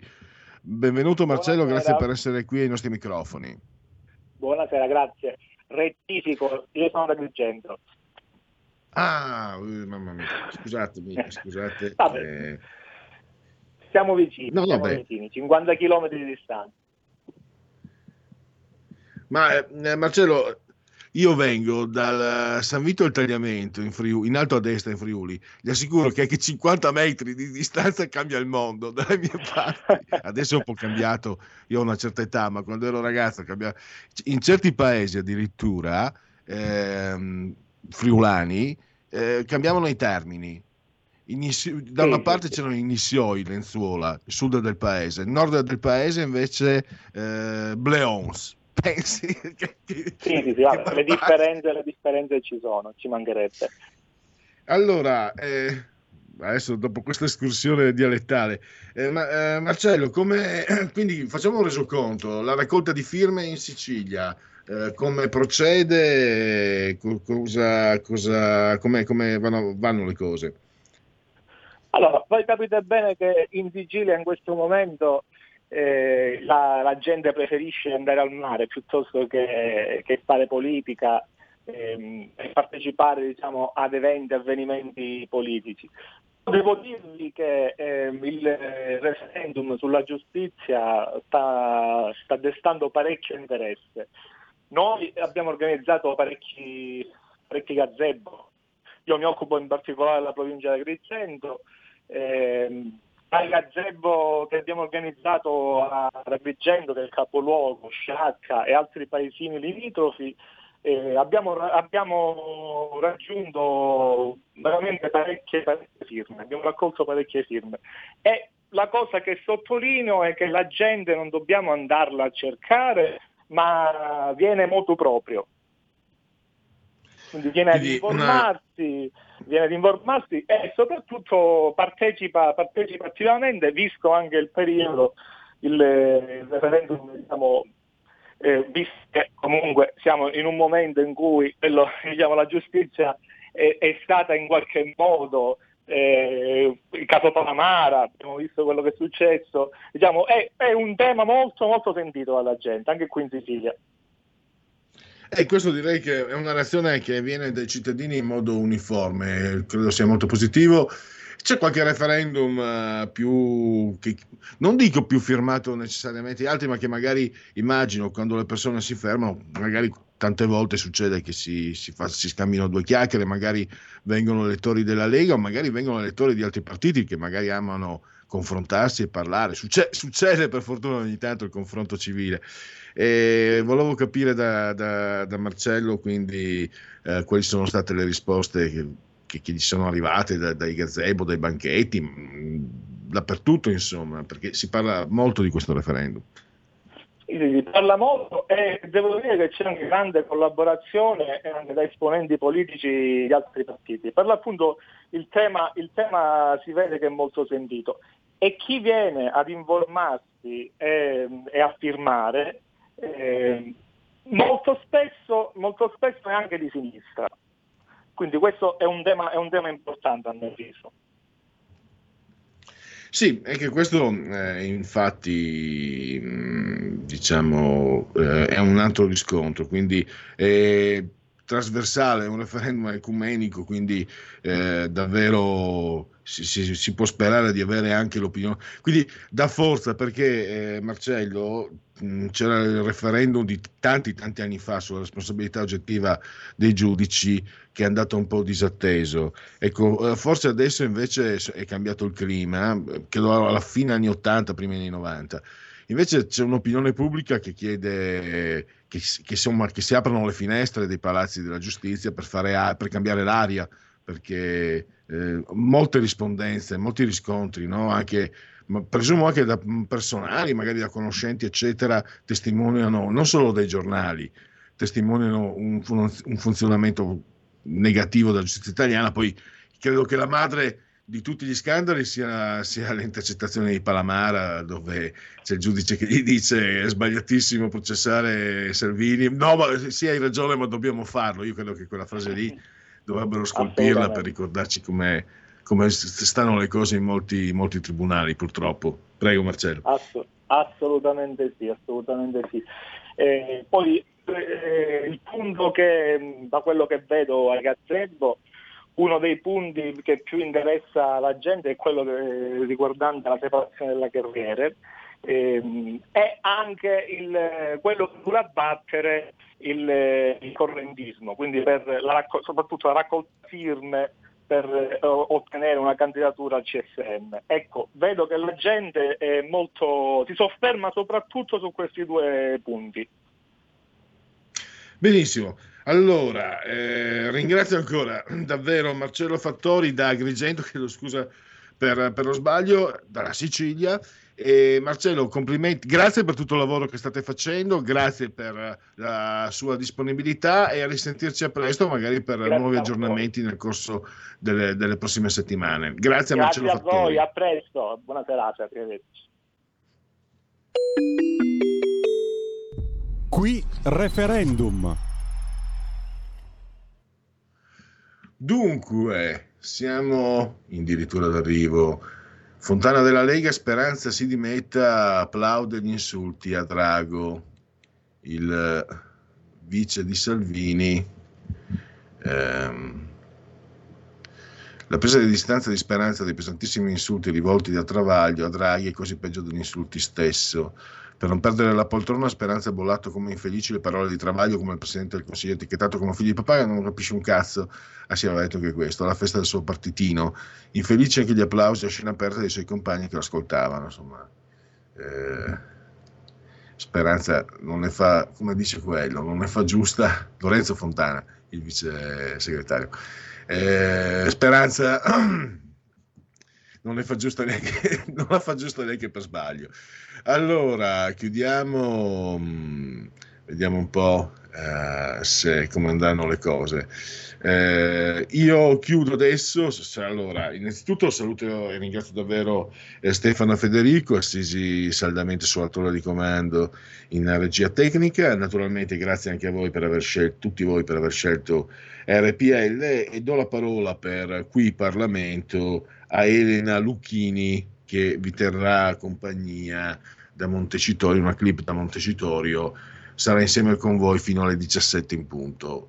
Ciao e a domani. Qui Parlamento. Onorevoli colleghi, il decreto che ci apprestiamo a votare è uno dei provvedimenti simbolo dell'azione politica che il governo Draghi sta portando avanti e che vede tra gli obiettivi prioritari quello di realizzare celermente le opere necessarie al Paese, anche in materia di transizione ecologica semplificando le procedure burocratiche, riducendo tempi e costi superflui che per troppi anni hanno tenuto sotto scacco il Paese. Un passaggio chiave e fondamentale, oggi più che mai essenziale per un vero rilancio economico e per dare piena attuazione a quel pacchetto di riforme chiesto dall'Europa e che accompagna le risorse del Piano nazionale di ripresa e resilienza. Risorse messe a disposizione dal Recovery Fund, che rappresentano un'occasione per rimettere in moto il Paese e che non devono in alcun modo essere dissipate. La Lega ha sostenuto con vigore questa riforma, mettendola tra i punti prioritari per la ripartenza del Paese dopo l'emergenza Covid. La crisi sanitaria ed economica legata alla diffusione del Covid-19 ha fatto emergere una domanda di semplificazione senza precedenti, non solo da parte delle imprese e dell'opinione pubblica, ma anche da parte degli stessi funzionari delle pubbliche amministrazioni. Infatti i dati ci dicono che in Italia per realizzare un'opera di un milione di euro è calcolato che servono cinque anni e più della metà di questo tempo serve alla pubblica amministrazione per l'espletamento di gare, autorizzazioni, verifiche e controlli. Per realizzare un'opera di 100 milioni di euro si arriva addirittura a 15 anni e tra i motivi delle lentezze vi è anche l'interpretazione della norma e il processo decisionale. Come sapete bene, la Lega è entrata a far parte dell'esecutivo con grande senso di responsabilità per far fronte ad una crisi pandemica ed economica che ha messo in ginocchio piccole, medie, grandi imprese che chiedono da anni un intervento concreto in materia di semplificazione. Bene, con questo provvedimento abbiamo dato loro una risposta.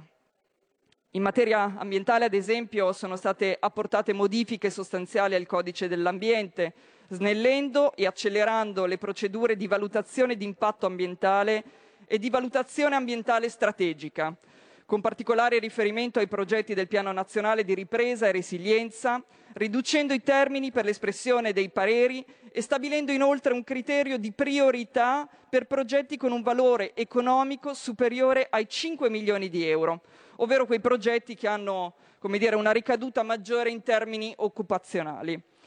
Nel decreto abbiamo previsto inoltre che il parere obbligatorio del Ministero della Cultura non sia più vincolante per la realizzazione di impianti eolici e fotovoltaici nelle aree confinanti a quelle vincolate. Ciò permetterà un forte impulso nel settore delle energie da fonti rinnovabili che ha visto fino ad oggi l'Italia fanalino di coda in Europa. Ci tengo a precisare che la Lega è per il rispetto dell'ambiente e del paesaggio. Lo dimostra anche un nostro emendamento che prevede l'installazione di impianti fotovoltaici anche su antenne e strutture tecnologiche diverse da edifici, per evitare quindi di occupare ulteriore terreno agricolo. Abbiamo inoltre voluto agevolare i processi autorizzativi per il rinnovamento e l'incremento di potenza di vecchi impianti eolici poco produttivi con quelli di nuova generazione, raddoppiando al contempo la produzione elettrica. Un importante capitolo del provvedimento è stato destinato al super bonus 110%, che viene ampliato per scopi di utilità sociale, quali ospedali, case di cura e conventi, e per l'eliminazione di barriere architettoniche in favore delle persone disabili. Da oggi inoltre il super bonus sarà fruibile con più facilità, viste le difficoltà sino ad oggi riscontrate da cittadini e professionisti, attraverso la sola comunicazione di inizio lavori CILA e senza l'attestazione dello stato legittimo dell'immobile. Su questo tema abbiamo inoltre apportato in sede di conversione ulteriori agevolazioni tecniche. Ancora, il Governo ha voluto semplificare le procedure per convertire con più facilità i rifiuti in prodotti da riutilizzare per incentivare l'economia circolare e ridurre l'uso delle materie vergini, in considerazione anche le, del rincaro dei prezzi di questi ultimi anni. C'è ancora tanto lavoro da fare, anche in vista dei decreti attuativi che il Governo dovrà emanare per ogni singolo settore, ma il percorso intrapreso dimostra la volontà e l'impegno dell'esecutivo. È assolutamente importante ricordare inoltre il subemendamento della Lega che ha permesso di migliorare il testo relativo alla nomina dei commissari di governo per il dissesto idrogeologico e che impone una condivisione preventiva con le regioni in merito alle opere da realizzare e i relativi cronoprogrammi. La Lega ha sempre rispettato i territori che devono avere voce in capitolo sulle scelte che li riguardano direttamente e che hanno ricadute nel proprio ambito. Questo è un principio che sta alla base della leale collaborazione istituzionale che non deve mai mancare tra Stato e Regioni. La Lega ha saputo poi cogliere l'occasione per concretizzare un lavoro importante, svolto in Commissione Ambiente, trasformando in legge dello Stato un nostro impegno previsto dalla risoluzione sui contratti di fiume, che era stata approvata meno di un anno fa all'unanimità da tutti i commissari, sia di maggioranza che di opposizione.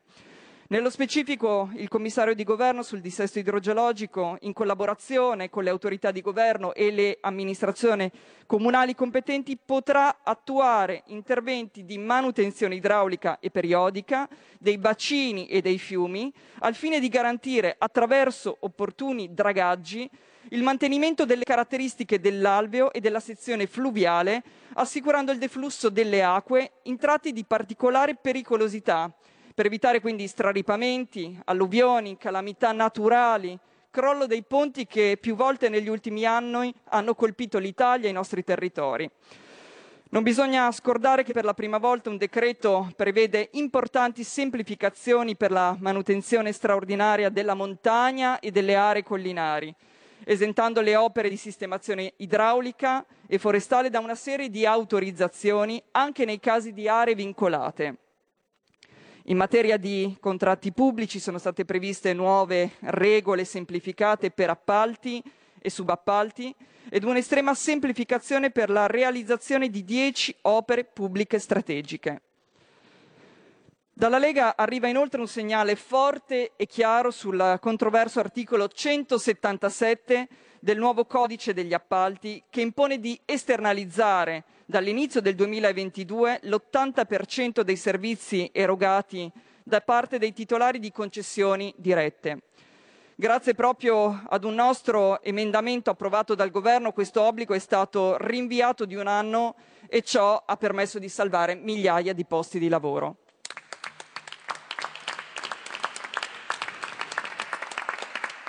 Nel concludere il mio intervento, Presidente, desidero evidenziare quanto la concretezza e il pragmatismo abbiano prevalso in questo provvedimento sul quale, anche a detta di diverse associazioni di categoria, era già stato fatto un buon lavoro nel testo base, che le commissioni parlamentari hanno ulteriormente migliorato, integrandolo con norme aggiuntive e modifiche anche sostanziali. Un lavoro complesso e articolato che siamo orgogliosi di aver svolto in quanto darà un'iniezione di fiducia a cittadini e imprese, agevolando la quanto più possibile rapida ripresa del Paese Italia. Per questo, signor Presidente, il gruppo della Lega voterà la fiducia al Governo. Grazie. La ringrazio onorevole Lucchini, onorevole Qui Parlamento. Avete ascoltato il punto politico.